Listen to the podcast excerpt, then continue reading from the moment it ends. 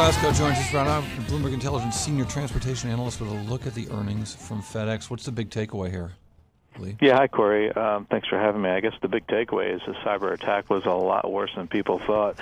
Uh, it cost about 67 cents a share in the quarter, um, and it re- really, uh, really uh, drove the miss. I mean, it was a pretty big miss. Expectations were at three dollars, and they came at 251. Um, and again, it, it's really the the cyber attack. I mean, there were some bright spots, but uh, I think they're going to be overshadowed by by the impact uh, of the quarter. And and you know, I guess the the major question that investors are going to have is what is management doing to prevent this from happening again? This happened back in June, correct? Just remind everybody because I feel like we might have forgotten about it a little bit.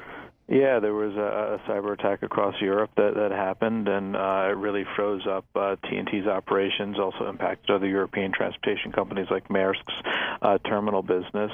Uh, and you know, fortunately, none of the, the data was compromised. Its clients' data, uh, customer data, was was not compromised, uh, but it really halted operations. Um, and it took a while for um, FedEx to kind of unfreeze those systems and get um, uh, the wheels, if you will, uh, rolling again.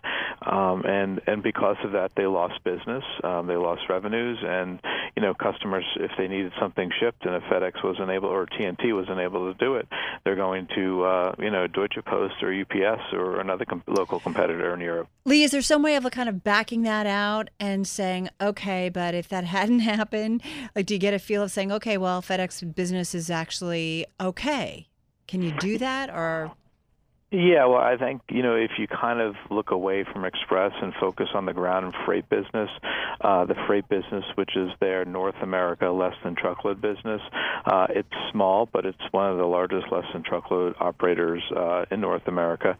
Um, their margins expanded significantly. They they expanded uh, 190 basis points uh, from last year. Its revenues were up six percent, and that's like a. Uh, um, kind of been driven by the industrial economy, which is a really good sign when you want a broad-based uh, economic uh, recovery. Uh, it, it's it's it's interesting too that that, that business because there is so much competition in that business. Um, is it one that they? I've, I haven't heard much talk about that. Is it one that they they really focus on? Is it one they expect to grow? Uh, they don't focus on it as much as on the ground and express business. Um, you know, but it is one where they're always constantly trying to tweak.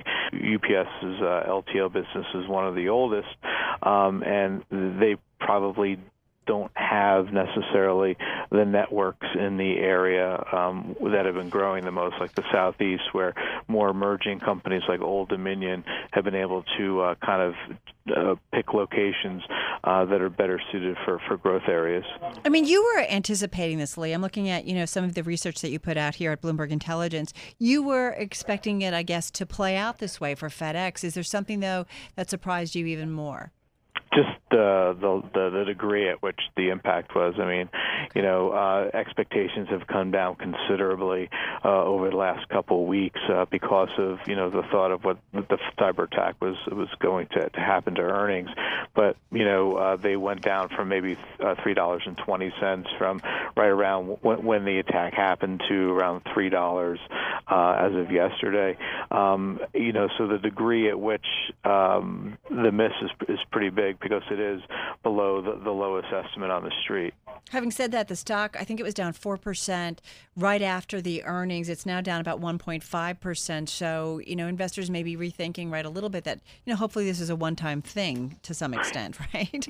Yeah, I mean, I think, I think when it comes to FedEx, you have to look over the horizon. This is a, a, a company that has really executed in the past. This is something that really impacted something that they bought and they haven't fully integrated into their own network. I think that if, you know, uh, they'd be less uh, uh, susceptible to cyber attacks if you know TNT was fully integrated into its business uh, and using the FedEx um, systems. I mean, one of TNT problems where they under invested in their own uh, infrastructure, and that's uh, um, you know kind of uh, been illustrated by the ability of a cyber attack to, to get uh, to, to, to cripple the company. Um, so, you know, I think if you look longer term, obviously e-commerce that's going to grow their ground and express business. Uh, you have a, a, growing industrial economy. You have a really good ISM index that's been out last couple months. Uh, that's going to uh, grow the LTL business. Um, you know, I, I I wouldn't necessarily bet against that. Uh, you know, uh, this is going to you know hurt FedEx long-term uh, opportunities um, over the next couple of years, especially as it relates to Europe and the TNT integration. Uh, it is it is uh, yet another reminder for all those companies out there that uh, you know of the costs of of cyber attacks and and. it's curious to me, though, that the analysts and, and, the investing community is not really to overlook the sort of one-time nature of this. Yeah, um, because just because you know, they do it in so many other stocks. The company, I mean, you know, what are they? Hewlett Packard has been announcing one-time restructuring for uh, since uh, 2000, and people overlook that on Wall Street. I don't know, I don't know why they, they, you know this this hack we might actually presume to be one a one-time thing. Yeah, it, it might be a, a one time. Hopefully, it is a one-time thing in nature. Uh, but the problem is, is that it's not. It's not like an integration cost where they're taking on this one-time cost uh, for future revenue growth. This is something that's just that sucked revenue opportunity and operating income opportunity from the company, which people were banking on in terms of their estimates and putting a multiple on the company and then therefore a value on the stock. So that's kind of why you're seeing it come in three to four percent uh, in the after hours.